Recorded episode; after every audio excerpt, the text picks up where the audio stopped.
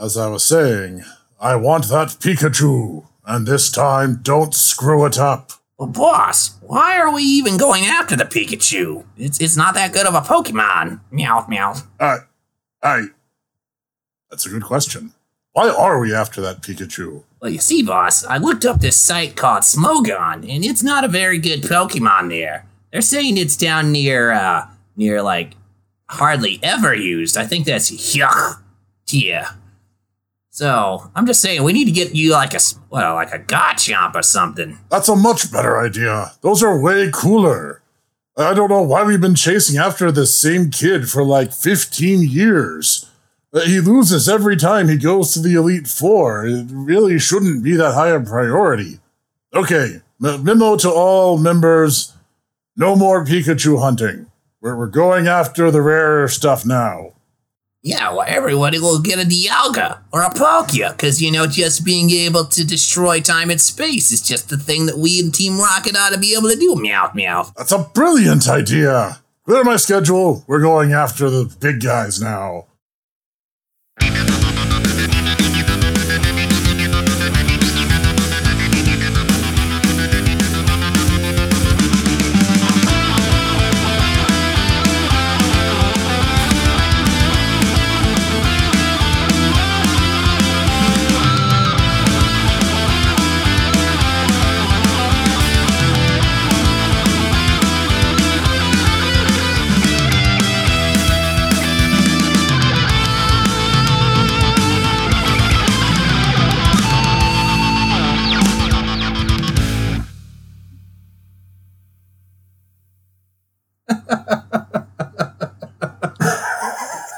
And I am suffering. I'm suffering from a terrible cold. Apparently, that just kind of decided to whoop my butt today. I am the hipster Sneck here with my dear beloved companions, and I apparently sound awful. I'm just going to preemptively apologize.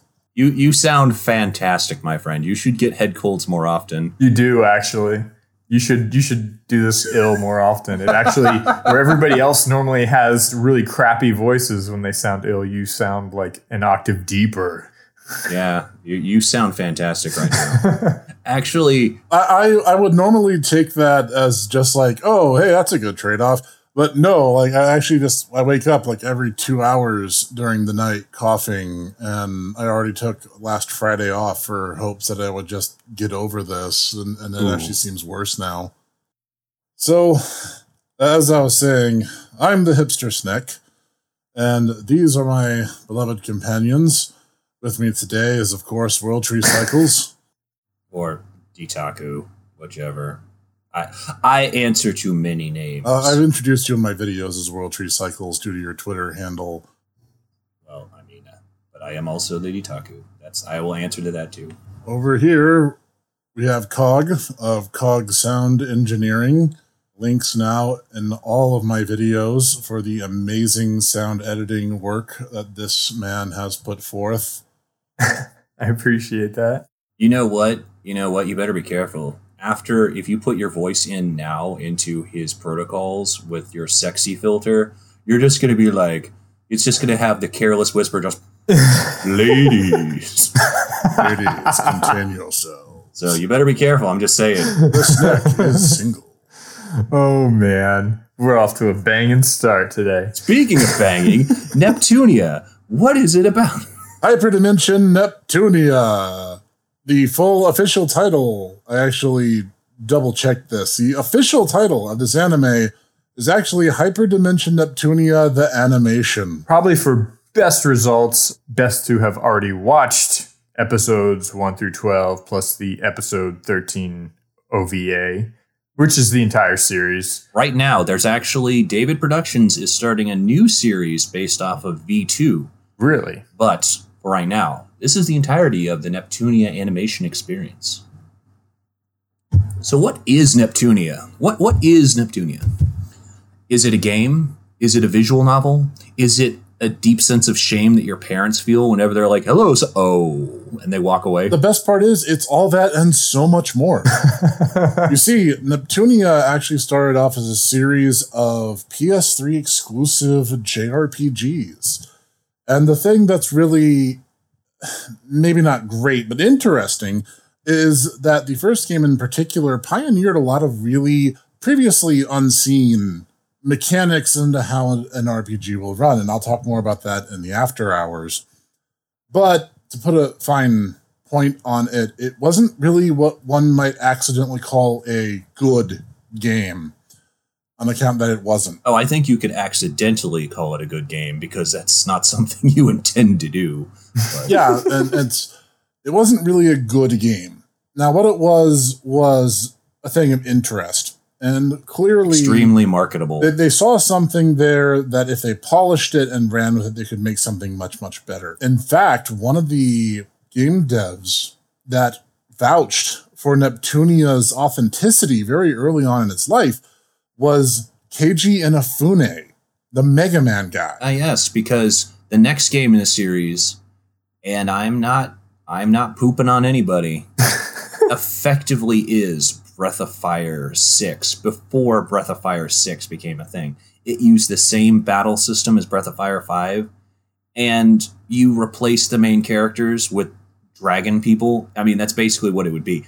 The main thing is transformation and using a movement based weird hybrid action RPG standard JRPG thing. So the the thing of beauty is that every game improves upon that which came before it.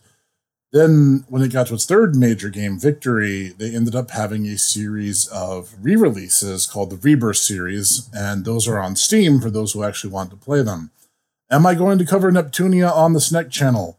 Eventually, but not immediately.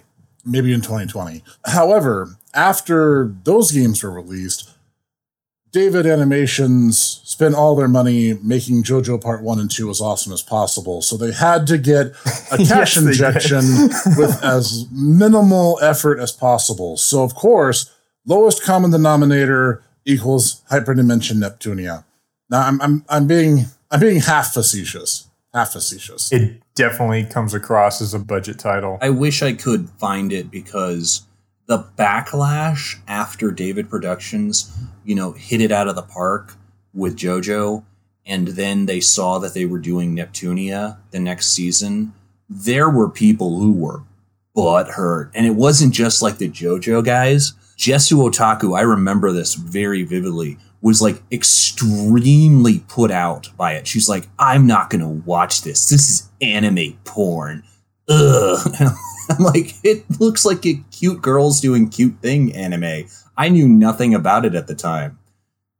And I mean, I was more or less right, which just proves to you how, how high my power level really is. And, you know, actually having got into this series, because here, uh, just, just for point of reference, I have played all the Rebirth games and V2.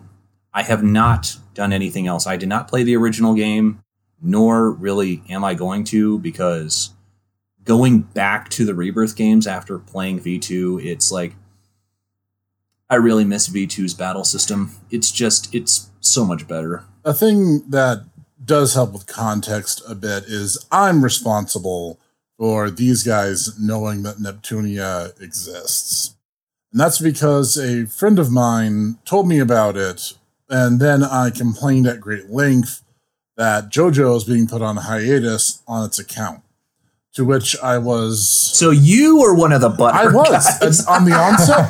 I'll be honest. On the onset, I was, and that's when my friend challenged me, and he said, "Sneck, you have to play it before you knock it. You can't just take a swipe at this series that you know nothing about." Or you become just another one of those whining internet guys who doesn't have a basis to stand on. You- And I said, fine, that's fair. yeah he's got you there dude No, that's fair. That's fair. And and I and I accepted it.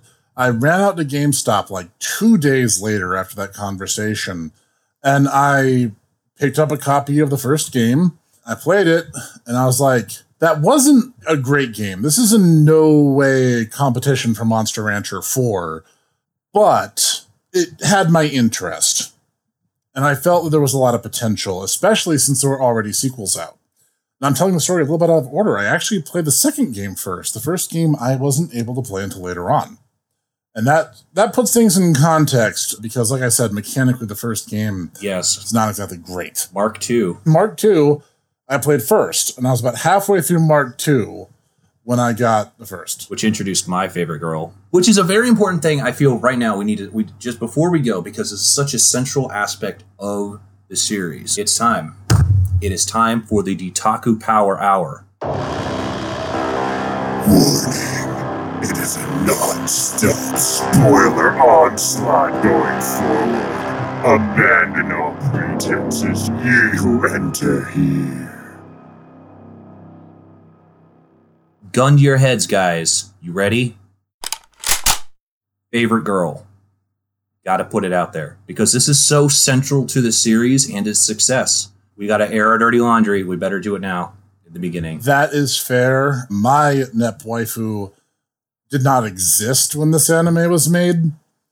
So if it has to be one of the girls that showed up in the context of the anime, I would go with Rei Ryghts because I've dated crazier. Really, you're not going to go with Vert? Vert is a very close contender, and if Victory didn't exist and it was only the first game in Mark II available to me, yes, Vert would probably win that. Okay.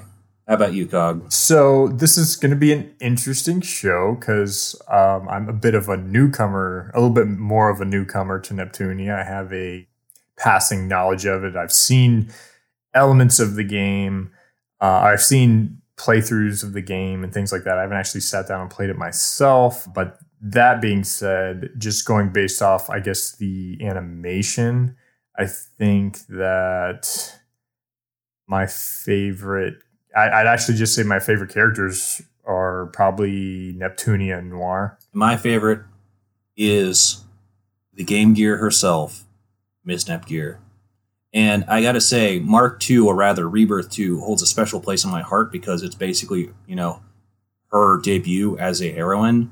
But oh man, they done her wrong in this. And they done her wrong so many times because of the reaction to Mark II. It is it, it saddens me to no end. We'll cover that in just a sec. Before we go on, I do want to clarify the anime is a very, very abridged retelling of Rebirth 2 and 3 or Mark 2 and Victory. Same game, same storyline. The first game in the series actually retconned itself out of continuity, and the later games hadn't happened yet.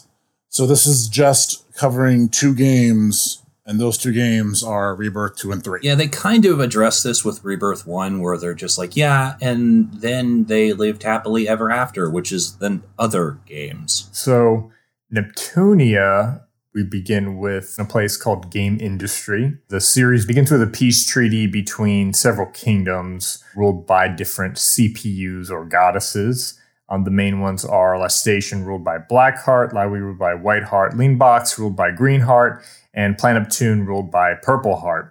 And something that I immediately kind of have a little bit of a gripe about with this series for newcomers, something you really have to know about Neptunia if you're coming from it from a complete newcomer perspective is all of these characters are representation of game consoles and they don't explain that really at all in the anime. I mean, there's just obviously Neptunia loves it some in jokes. Oh my yes. They, they really don't address it in the games, to be honest. It's really just one of those things you're supposed to know from meta knowledge. Yes, and I have a rant about that that I'm gonna put in the after hours because I don't want this to be Ditaku about the games. Because even though I love the games, I have some opinions. Old man yells at cloud based consoles. You know what?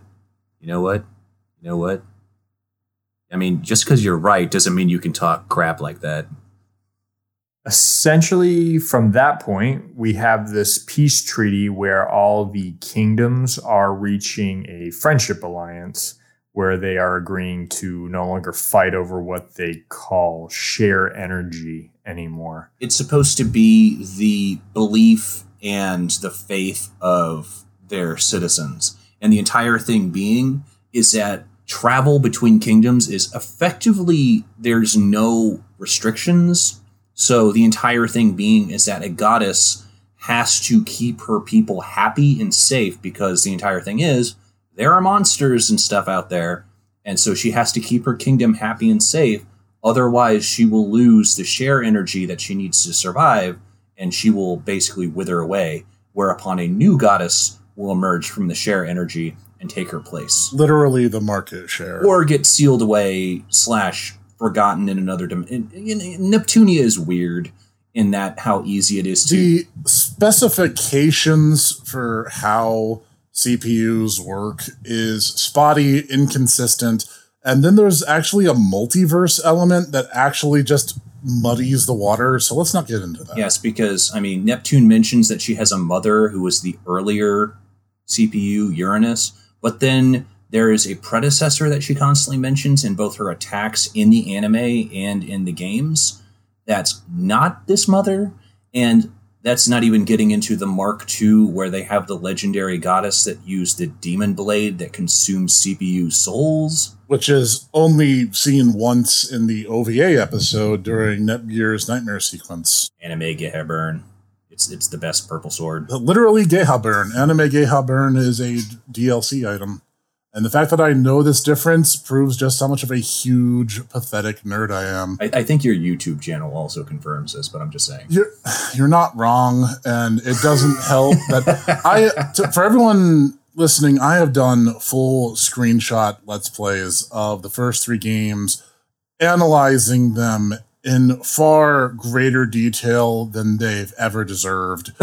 and I even briefly talked about the fighting games and briefly mentioned the idle game because yes, I owned a Vita at one point, bought used obviously. You and three other people. Yeah, I know, right? And I played the idle game, which was considered so boring that they didn't even bother porting it to Steam. I think it is over to Steam now. But I let me double check that. We want to be, you know, a historically accurate podcast. we are a bastion of research here, folks.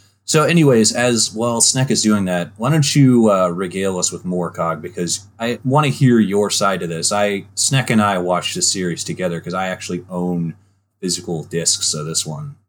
Well, I mean, the show basically follows our leading CPU ladies from each of the different nations, the primary ones being Neptune, Noir, Blanc, and Vert, which are the main goddesses for Planeptune, Lastation, Lowee, and Leanbox.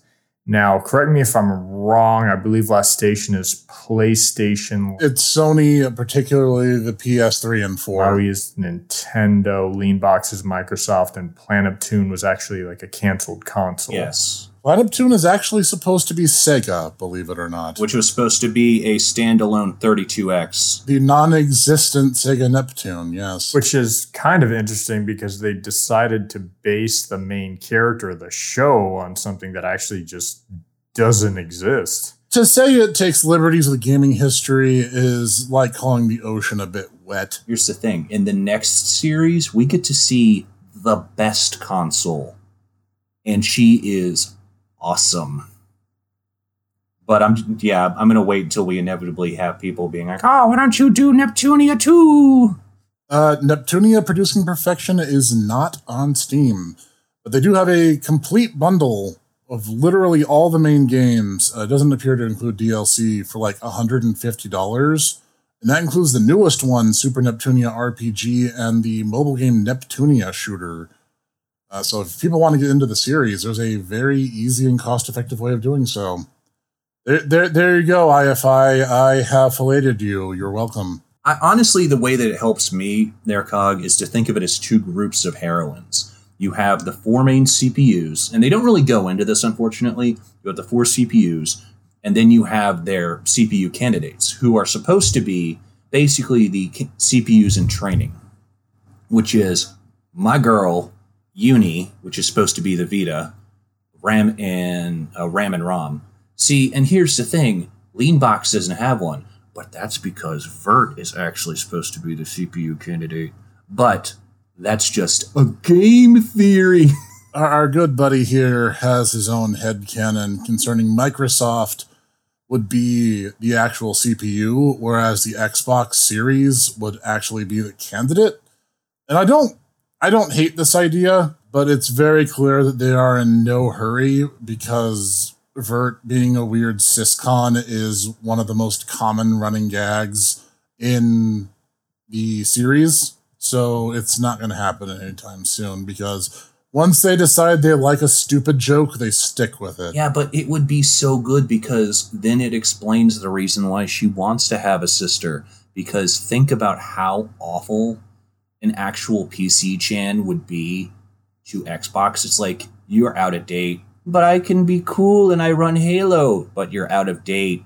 But, but, but, and you also break all the time. Oh, I'm gonna go play with Game Gear. Me. Yeah, for for those who are curious, PCs in Neptunia world are relegated to an optional island area on the overworld map. And yet they'll dedicate an entire character to the PC 98, which was honestly just a Japanese exclusive ZX Spectrum Guru Larry. Uh, yes, uh, that's that's Peashy, the Yellow Heart, which is a antagonist slash sidekick character from the second half of the series, and which is on top of that also the reason why she has her little bee hoodie because guess what company was responsible for that? Hudson Soft. Uh, RNP in peace, Hudson. Hudson Soft. Press F to pay respects, gents. Such a shame they died, but you know. But um, as far as the plot, that's basically it. We just have a series of interchanging villains and Neptunia does not deviate far from ye old JRPG Bible. There's a threat. The CPUs bicker among themselves until they realize said threat is present. The CPUs band together, declare their undying friendship and loyalty to one another. They beat the villain, and then they go back to what they were doing before because everyone has a circular character arc because they believe that just because it's a comedy that they can't be arsed to actually write characters properly. That's a major complaint I have about the series as a whole, anime and games included. You know, you know who does have an arc though? Uh, Nepgear, of all people. Yeah, Nepgear. In the first game, she is extremely, extremely unsure of herself, but she kind of digs deep and becomes the person that she wants to be. And by V2, she actually has an entire sub arc where she's basically running a rebel resistance against the new enemy. Who I'm not going to go into because I don't want Sneck to get, you know, any hives because, ooh, spoilers. I'm allergic to them. Uh, I'm not ever going to be one of those channels that just plays the game to completion because you're supposed to play the games for yourselves after I review them for you. So I guess we need to talk about the villains essentially, because that's really what moves Neptunia forward is each Ah, yes. essential antagonist that R4. comes in and out. The first major antagonist is the first major antagonist from the games, a voluptuous witch lady known as R4, named for the R4 chip that was commonly used to copy pirated games on the Nintendo DS. She's also the major villain of both the first and second games. It's very subtle the way they go about this because she has this weird pyramid scheme whereupon she hands out these small chips to children where the chips can unfold and become game consoles and you can straight up download game ROMs off the internet right into the game console. The thing being ultimately is that these things will sap your energy and utilize that as fake share energy and she becomes a demon god of sorts using this this fake share energy. Uh, they kind of kind of go over this with the entire her ultimate scheme of trapping the CPUs, but un- unfortunately, in the in the interest of, of brevity, they don't really go into ultimately how insidious the plot is, especially in Mark II. And and who if you have R four, how can you forget her her little buddies Warechu? I mean, he's literally in every game. Yeah, Warechu is one of the few characters who, in the process of translation, has actually had multiple names.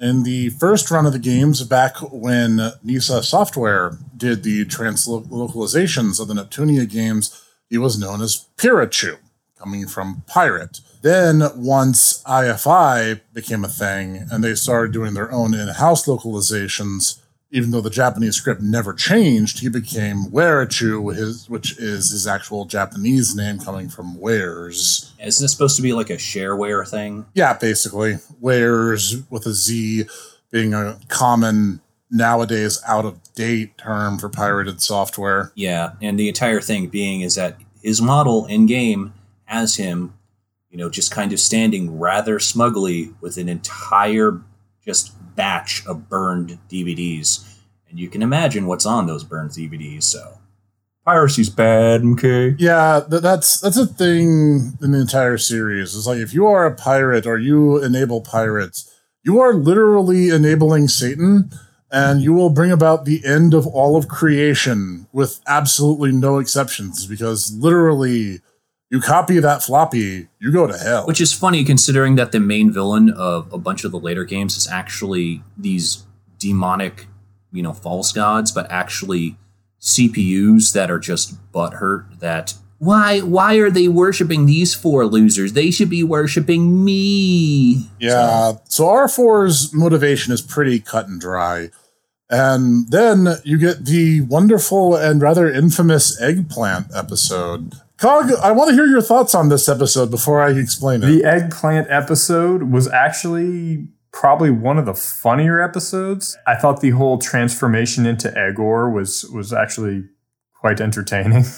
It's it's definitely a special, very interesting episode. you see, most of the characters don't actually have very developed personalities, so very few of them have canonical likes and dislikes.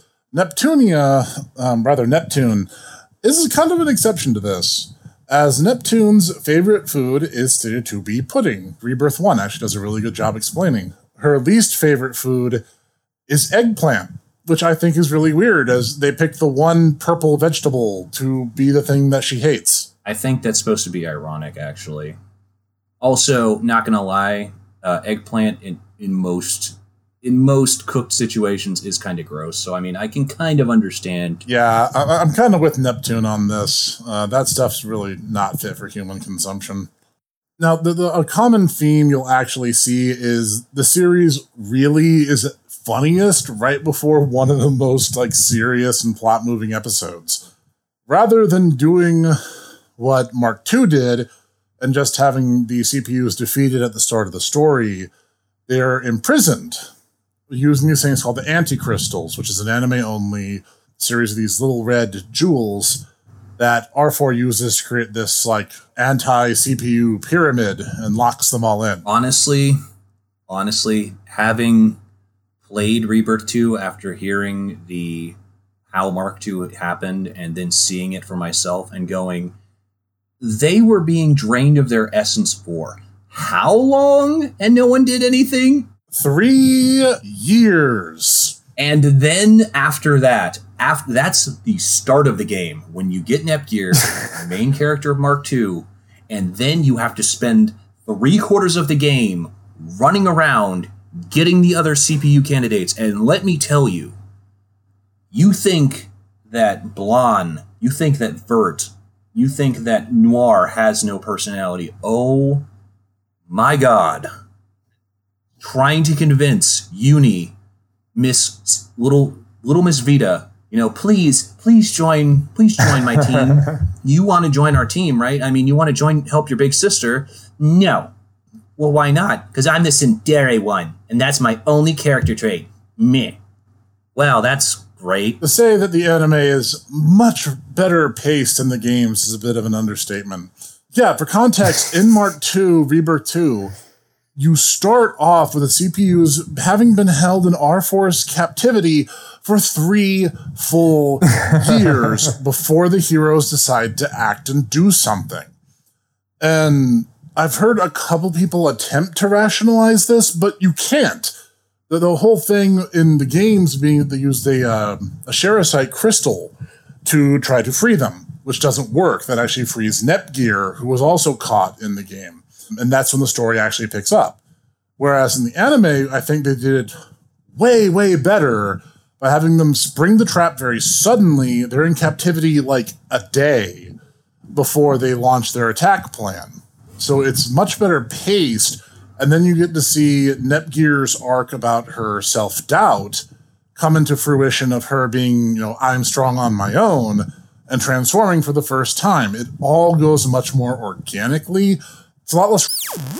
than the game. I will concede that just the one thing that kind of bothered me was the fact that Sneck is right on this one. The entire thing being is that Nepgear's entire plan through Mark II is to go, it's all right, I'll gather the other CPU candidates and together we can do this. When ultimately she had the power to save the goddesses from the beginning, it's just she didn't believe in herself. She just blocked herself off and thought, oh, I need other people to do this. Which I mean, I get there wouldn't be a game otherwise. The thing being though is the fact that it's they, they tie that to her actually getting her goddess powers when she starts out in her goddess form in Mark II. That's not the problem, but sort of. You start in her goddess form in Rebirth 2 up until you can't. You actually have that power sealed for the better part of the first chapter of the game.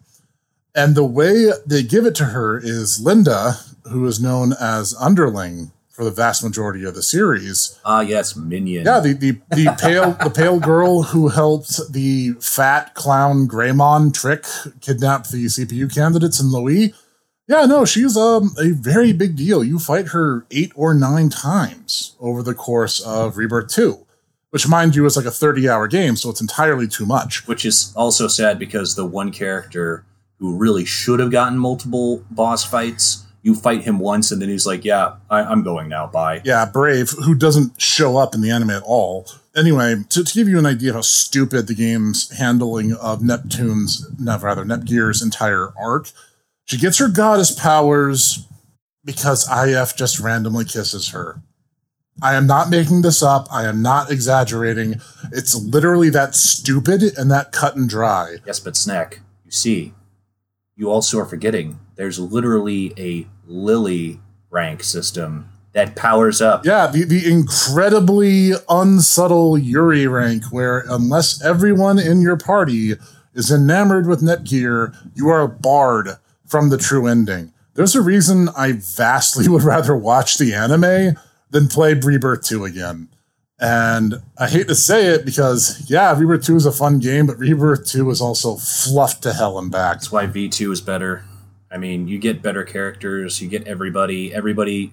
There's no real faffing about. But but to be fair, to be fair, the way the anime handles Mark II's overall arc, which is the first half of the series, is really, really well done. It is briskly paced. You're introduced to the characters, you see the villain, you see the plot, you get a few cameos for those who are already fans, like you get to see 5PB, she sings in one episode. and doesn't uh, Mages show up too? I will say I have to side with the sub on this one just because you brought up 5PB because man, just from an observing standpoint, I did not like the English dub for that concert. Really? No, I do not like. I, I really do not like when they try to take full foreign language songs and try to redub them in English because you get these really strange word phrasings and it makes the song sound weird. That's actually just a thing in Neptunia music. If you read the lyrics, even like even the opening theme song to this anime, Dimension Tripper, let's talk about that for a second.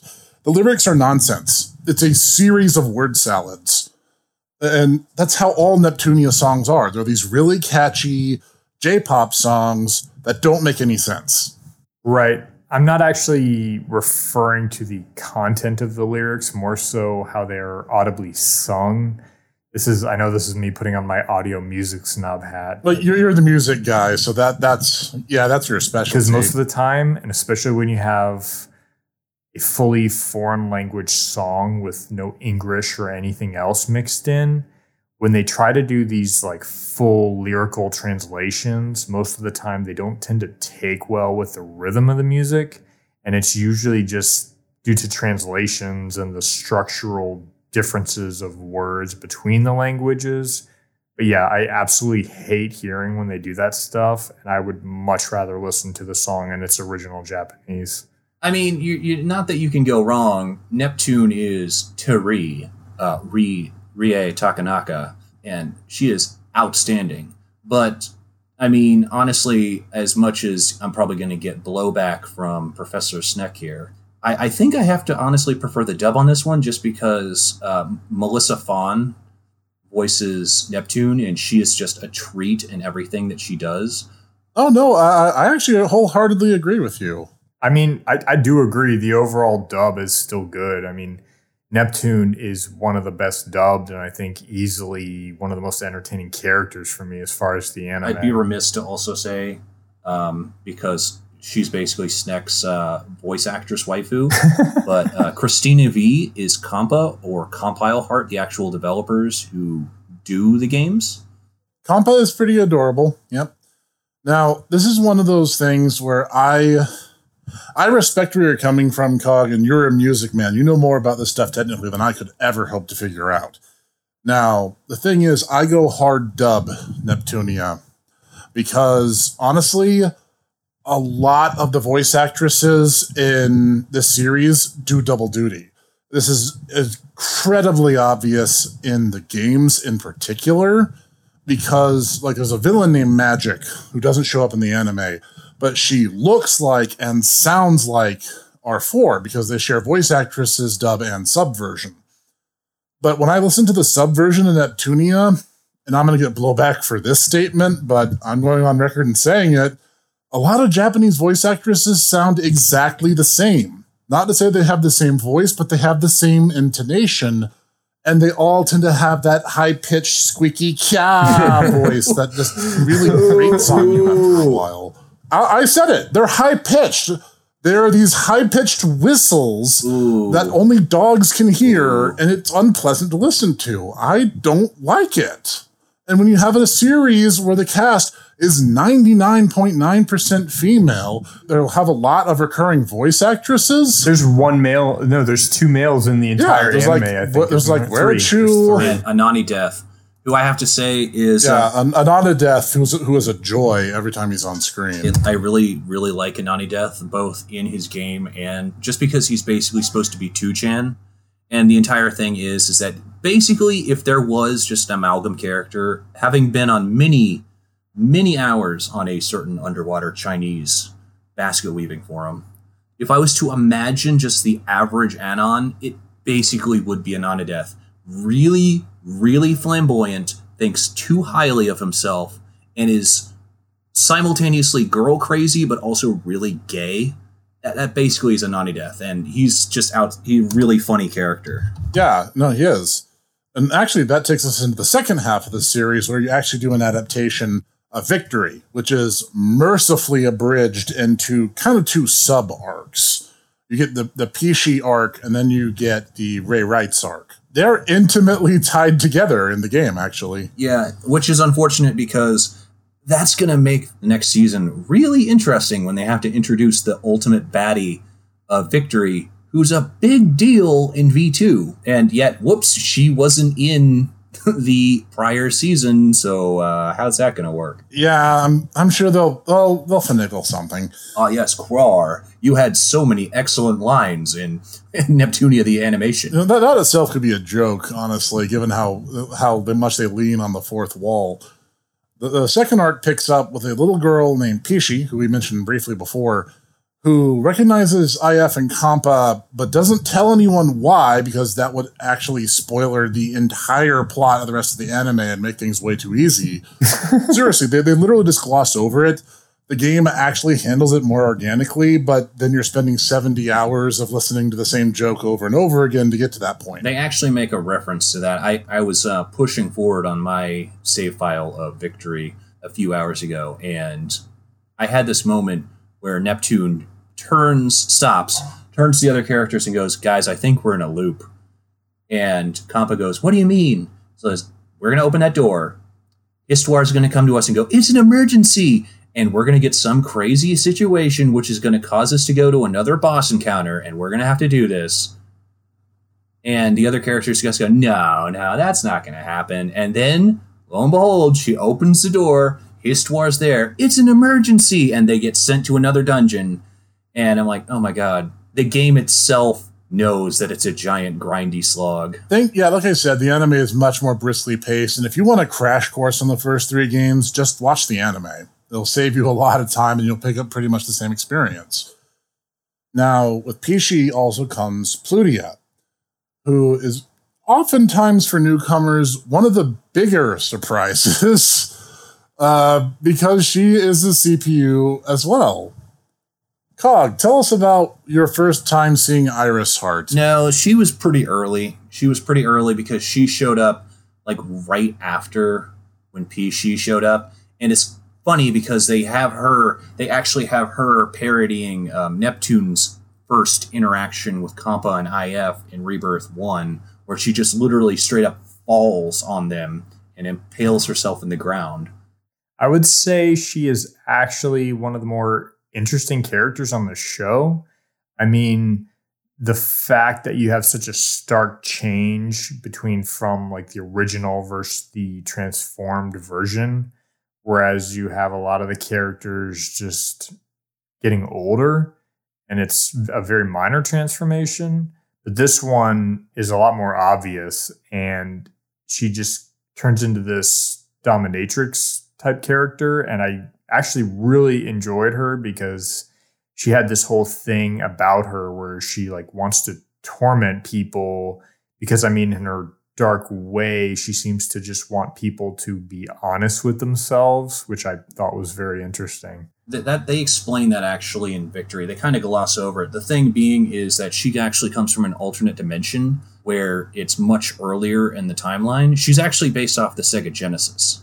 And the entire thing with that is that goddesses in her world actually rely on these gems in order to become goddesses, and that you have to basically go through a rite of initiation. Whereupon, if you do not, if you're not deemed worthy, then you will be transformed into a horribly disfigured monster. So the implication, especially with the history between her and a, a the nation of Lowee, is that she's actually extremely old as a as the deities deity CPUs go. So it's just that she has her youthful appearance because she got the goddess gem really early on in her life. And basically, once you have that, boom, that's the way you're going to look for the rest of your life. And I need to adjust my glasses and bow tie here and be all actually she represents the Sega Saturn. Uh, yes, the, the Mega Drive. I'm sorry, Europeans and also Japanese people. Se- Sega Saturn. The Sega Saturn, really? It's the Mega Drive. Saturn. Nope. She represents the Oh, Saturn. I'm sorry. Uh, uh, you want to talk about you know games where or game systems that only five people bought, and you weren't even you didn't even have one. I wasn't even one of them. Yes, and yet you're like, but but but but my Burning Rangers, but my Burning Rangers. uh, is, that's going to show up on the channel eventually. Underrated game. Look it up. It's but awesome. my Nights into Dreams, but but but no one that Nights Over in the Dreams is overrated because you know what? I'll save that for for after hours. Moreover, Plutia is a very direct character. But okay, so my entire thing though, before other than that, am I wrong, Professor? No, that's pretty much spot on. I mean, go ahead. I, I won't interrupt anymore. No, I, was- I was just saying, Plutia is a very direct character. And while they don't really talk about it in the anime, she is kind of like the white mage of the party. Yeah, she she actually has all the healing powers. it's funny because she simultaneously has the white mage, but then she transforms. And for instance, in the eggplant episode, they mimic one of her most powerful attacks, where she literally starts to take on kind of the violent sadomasochistic personality, which is supposed to kind of be what she's actually like, according to later parts of Victory and she just starts violently beating up her stuffed animal, which proceeds to just destroy her enemies around her. So yeah, she's basically simultaneously a barbarian and also a white mage. She's a really weird character. But she really is a, a very push the plot forward kind of character because of that. When she's in CPU form, at least. In her human form, she and Neptune actually drag Victory's plot to a crawl. This is fascinating listening to this because I have not personally played through any of these games. I have mostly a passing knowledge of Neptunia based on stuff that Mr. Sneck had educated me on in the past, combined with my own YouTube browsing. And it really is interesting to hear about these overarching plots that they've cut out because honestly, if you're just a complete newcomer to Neptunia, it's just this kind of funny, entertaining magical girl show. It's not exactly anything super incredible to write home about. I mean, as we talked about, it does appear very obviously as a budget title when comparing JoJo versus Neptunia from David Productions. And it at least appeared to me, at least in the games, that I mean, it seems like you would be expecting a lot more action and combat and things. It uses a turn system, but at the same time, instead of just having your guys lined up and then the monsters, you basically have to maneuver your characters around um, during your turn and actually have to worry about your facing, kind of like in a, uh, a strategy RPG. And um, also, on top of that, you have to worry about your range because, for instance, uh, my, my, my favorite character from Arc 2, Uni, has a gun. And her entire thing is her gun, despite what guns do, where they can just, you know, from the, the barrel to wherever their maximum range is, they can just shoot bullets. No, she has a minimum range, like she's got a howitzer. So you have to worry about, oh, can you actually can I hit the character because I'm I'm far enough away from people and what have you. It's it's an interesting and nice compromise between just having straight up just classic JRPGs, as I as I kind of mentioned before, or having an action RPG.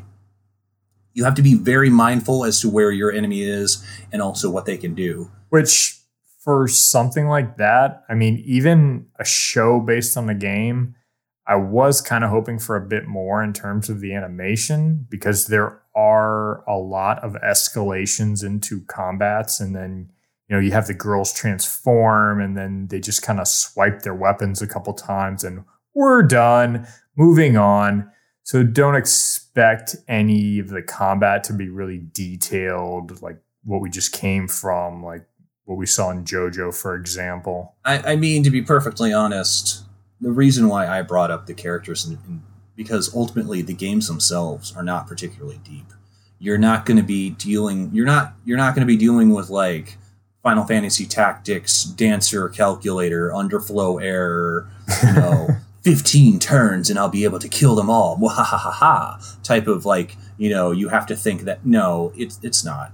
It's slightly above the brain dead push A to win every battle. uh, the the main draw of the games is the cute girls. You get to see, look, here's Tekken as a girl. Look, here's Senran Kagura as a girl. If you can believe that. Look, it's Bamco as a girl. Look, it's Square Enix as a girl. Look, this is what Microsoft Xbox would look as a girl. Yeah, the characters themselves and the gaming references are really why you get into Neptunia. And if you really start out watching just the anime, you may very well end up being like I was, where you end up pulling up the wiki on one side and looking up who everyone is supposed to be. So I will say there is definitely a barrier to entry into the Neptunia franchise in general. It's simultaneously really obvious and also simultaneously way denser than it has any right to be for something that's that really is like Babby's first abridged history lesson on not even not even current event, not even ancient history game consoles. It's based off of the 360 Wii PlayStation 3 generation. That that's ultimately what the original game was based off of. And those are what the goddesses that you see in the animation are supposed to be in V2 they they get what they call upgrades, which are supposed to be, I believe, the Xbox One, the PlayStation 4, and I want to say the Wii U. I think it's based on the Wii U because the Switch didn't exist yet. Yeah, but you know, speaking of another video game system that only five people bought and Sneck also bought. Yep. I will say the series has a lot of fun, lighthearted moments. I will say if you're a gamer but you aren't quite as entrenched into a lot of like the console business histories of gaming, you will still probably get a lot of the overall gaming references. I mean, that's probably part of why I enjoyed some of the storylines like Noir getting hacked. I immediately, you know, was able to notice, oh, we're, we're doing that time Sony had that big hack situation. And that was a cute little thing that they did with that in the show. And then it has, but it has a lot of fun moments. And I mean, Neptunia herself, I think, has my favorite personality in the show because she has this just smart aleck attitude. And another interesting part, I did really enjoy post the eggplant episode when after they beat R4 and she goes, Oh, I just bought this entire eggplant farm and spent all my money. And she just goes, You know what? Forget the whole thing. I'm I'm done. I'm done being, a villain. That actually is a reference to her victory counterpart. The entire thing being in victory that you tran you go to uh, Neptune goes to another dimension and encounters alternate dimension versions of all of her friends. There are four, much like that, becomes a villain and basically gets beat the f- out almost immediately, and then she becomes an eggplant farmer. Which you see a bit of in the OVA episode. I think that's why I like that moment so much because if you think about it, it's like all the time when you encounter the villain, it's this we have to capture them, we have to kill them, we or we have to destroy them. And this is just one of those moments where that doesn't happen. The villain just kind of goes, you know what? I'm going to retire. Yep. Well, the thing is, the R4 in Mark II is a crazed goddess gone wrong. The R4 of the alternate dimension where Plutia is from is just a witch who has really great magical power. So when she gets beaten, she's just like, "Nope, I'm done. I am so done." Do you want do you want to be spoiled a little bit there, Cog? Sure. Warechu in in V two actually gets a good end. He gets a girlfriend. he settles down, and he basically is just kind of in a good moment. All ironically, thanks to the fact that he basically got brainwashed by the villain of that game. So I mean, both both R four and Warechu get their good ends eventually. yeah, she, she retires and and Warechu Warechu gets kind of like a legit moment. All right. I think that brings us to our final villain, Rei Ryght. Snex waifu. I don't understand the appeal. because once you've dated a certain degree of crazy, you just don't know how to operate without. Yes, but that's your problem. You don't remember Plato's law of hotness to, you know, insanity ratio, and that's your problem there, Professor. You, you forget the, the eternal sage's advice on hotness to craziness. There are a lot of enjoyable reference moments, like with Rei Ryght. I know one that I definitely appreciated with Atari and everything, where she's talking about getting thrown away in the trash. And, you know, I immediately appreciated the ET reference there. And one of my favorite gags of the show was when they first entered Nintendo Town and Neptune is attacked by like a giant turtle and she's shouting it, about it, trying to take her Oh. peaches. The the turtles after her peaches. In the, in the same episode, not not long after that bit, there's one I really like where Ram and Ram see the dragon coins and they're like, maybe we should grab some for Blanc. And Ram's like, yeah, if we get a hundred of them, maybe she'll finally get a life. And the one that, that got me, because I'm a huge fan, after Neptune has seen Plutia transform and she insists on carrying her while they're flying, and Plutia's like, Oh, come on. I could just henshin a go go, baby, and transform too. yes, he, he audibly laughed out loud, and I just kind of had to shake my head because, you know, of course, of course, the, the Clover Studio fanboy is going to, you know, be like, Viewtiful Joe, Viewtiful Joe. But overall, I would say, at least from a newcomer's perspective, I would say the show is probably something you might watch in addition to playing the games if you really want to get more of the backstory and everything, is what it sounds like. Which is kind of funny, as I was literally about to say the opposite. I feel the anime is a replacement for the first three games. The reason I say that is because, first off, the games are very long, but they're not long in terms of gameplay. They're long in terms of Hideo Kojima writing. Except, except like worse. you're just saying that because you decided to do a screen cap LP of each game and you never decided to paraphrase. So if anyone, No, I, I started paraphrasing towards the end, actually. I mean that that's entirely on you. But moreover, you realize when you're doing that and you're actually like analyzing everything that's being said the way you do in a Let's Play, you realize how little is actually being said. and Victory in particular is a bad culprit of this. And they say so much more, but they're actually conveying way less information. Which is funny because as a person who only started with the Rebirth games, I honestly think that Rebirth 3 or Victory honestly is one of the better and better ones in terms of the gameplay. oh no, absolutely. the most You're right. characters. The fact that there's the juxtaposition of the classic CPUs that you know, and then their older versions, because then you have the alternate Blanc that's based off the Famicom. You have alternate Vert, who's based off the original Xbox, and then you have alternate Noir, who's based off the PlayStation. Uh, PS2 And- Noir. Yeah. Yeah, I mean, and it's No, she, she's she's PS2. That's why she has the blue and black thing. really she's not PSX. Nope, she's PS2. One of the running gags that comes up with her a lot is she talks about how she's trying to future proof. She's trying to future proof everything. That comes from an E3 conference of the PS2. Press X to doubt. That, that's my game reference for the day.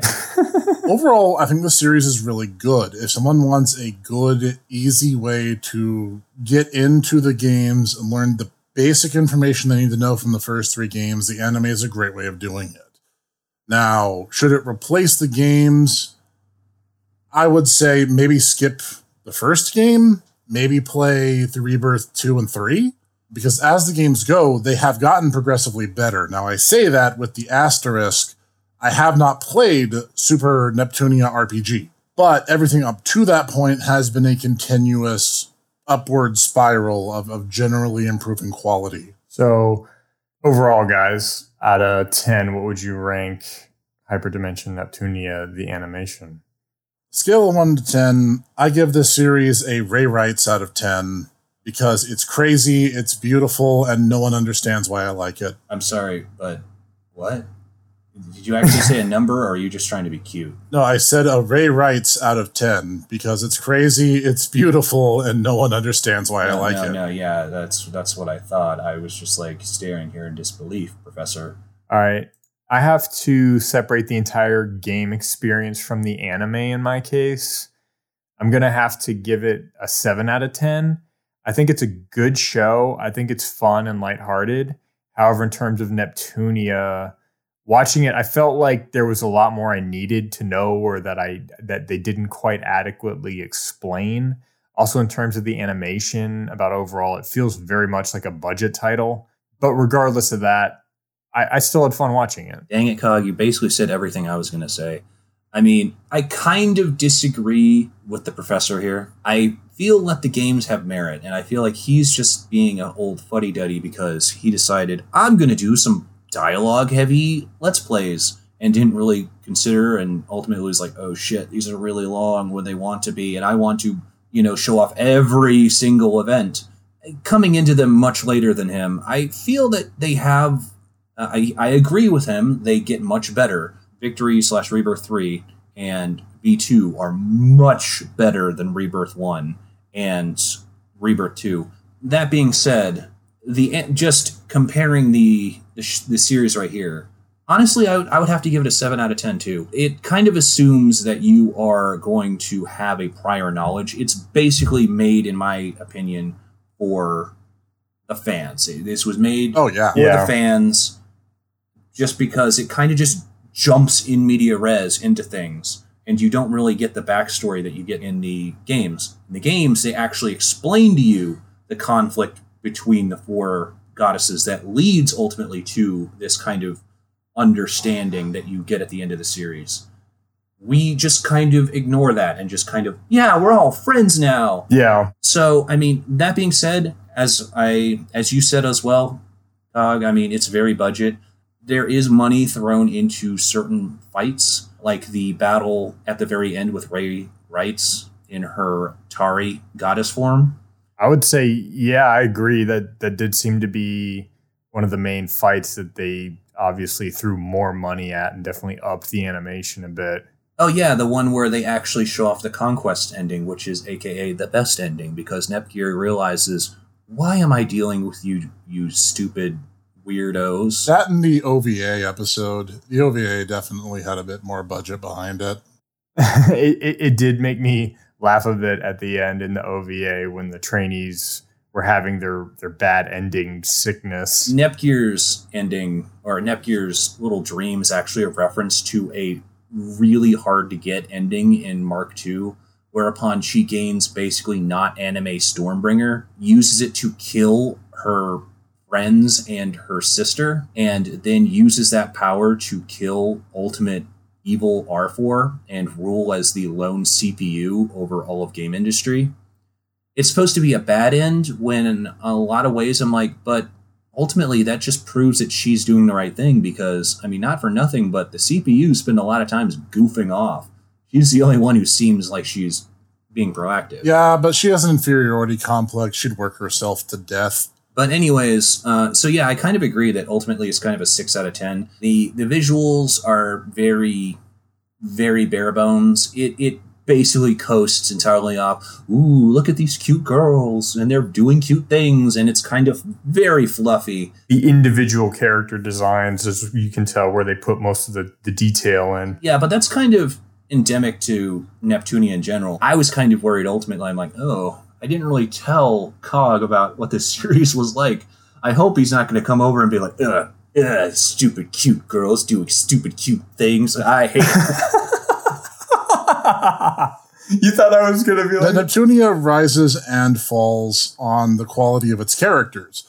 If you like the characters, you're gonna like Neptunia. If you are like really cynical about it and oh, they're just different TV tropes articles pasted onto girls and it's really dumb and I don't like it, you're not gonna enjoy it. That's all there is to it. Can we put a pin into that TV tropes as girls thing? Because I, I want to talk about that later. Yeah. If you like the characters, you'll love the series. If you don't like the characters, you're not gonna have a fun time. That, that's how Neptunia rolls. Yeah, no, I mean, so ultimately, I think the animation is of value, but ultimately, it's like, am I saying that you're gonna, you know, be missing out? Not really. It's good, it's serviceable, but if you're not a fan of the games, you know, it's it's good. It's it's a, it's a solid seven. agreed. That's what I'd say. I continue my tradition of never assigning numbers to the things I review. Yeah, yeah. Okay, Pro Jared. Uh, just saying, you you better you better be careful. Well, shall we figure out what we're watching next, gentlemen? Ah, that's a, that is a good idea. So, all right, I got one.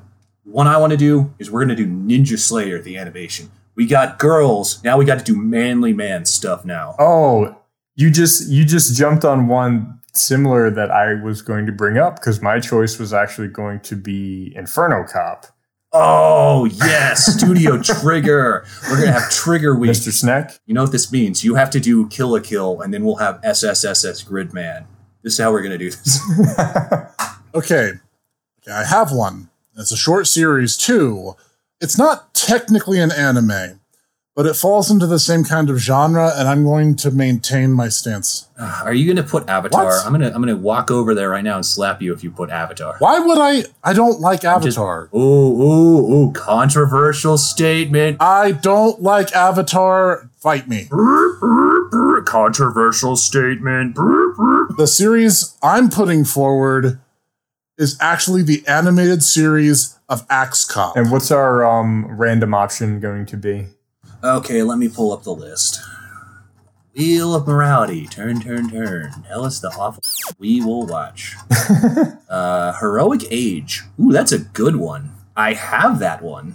It is good. It's done by Sunrise, as I recall, and it's got a lot of the people who did Gundam Seed. It's probably the best way of describing it. It's StarCraft, the anime, and it is amazing.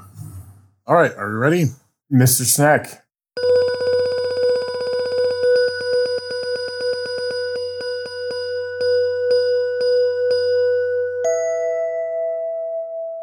My RNG hiccuped for a second and then rolled one three times in a row. So we are doing Ninja Slayer. All right, so join us for our next episode where we watch. Ninja Slayer. Thanks, everybody.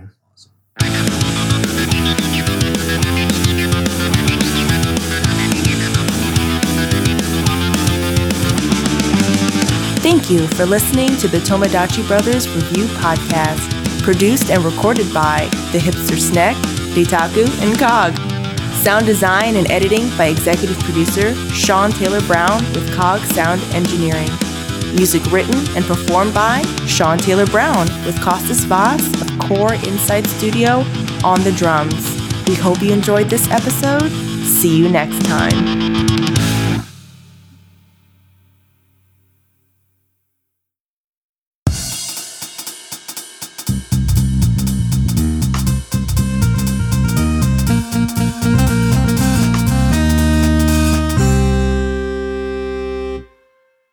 Everyone, thanks for listening to the Tomodachi Bros Anime Podcast. I'm one of the co founders and co hosts of the podcast, The Hipster Snack. If you want more content from me, I have my own YouTube channel, The Hipster Snack.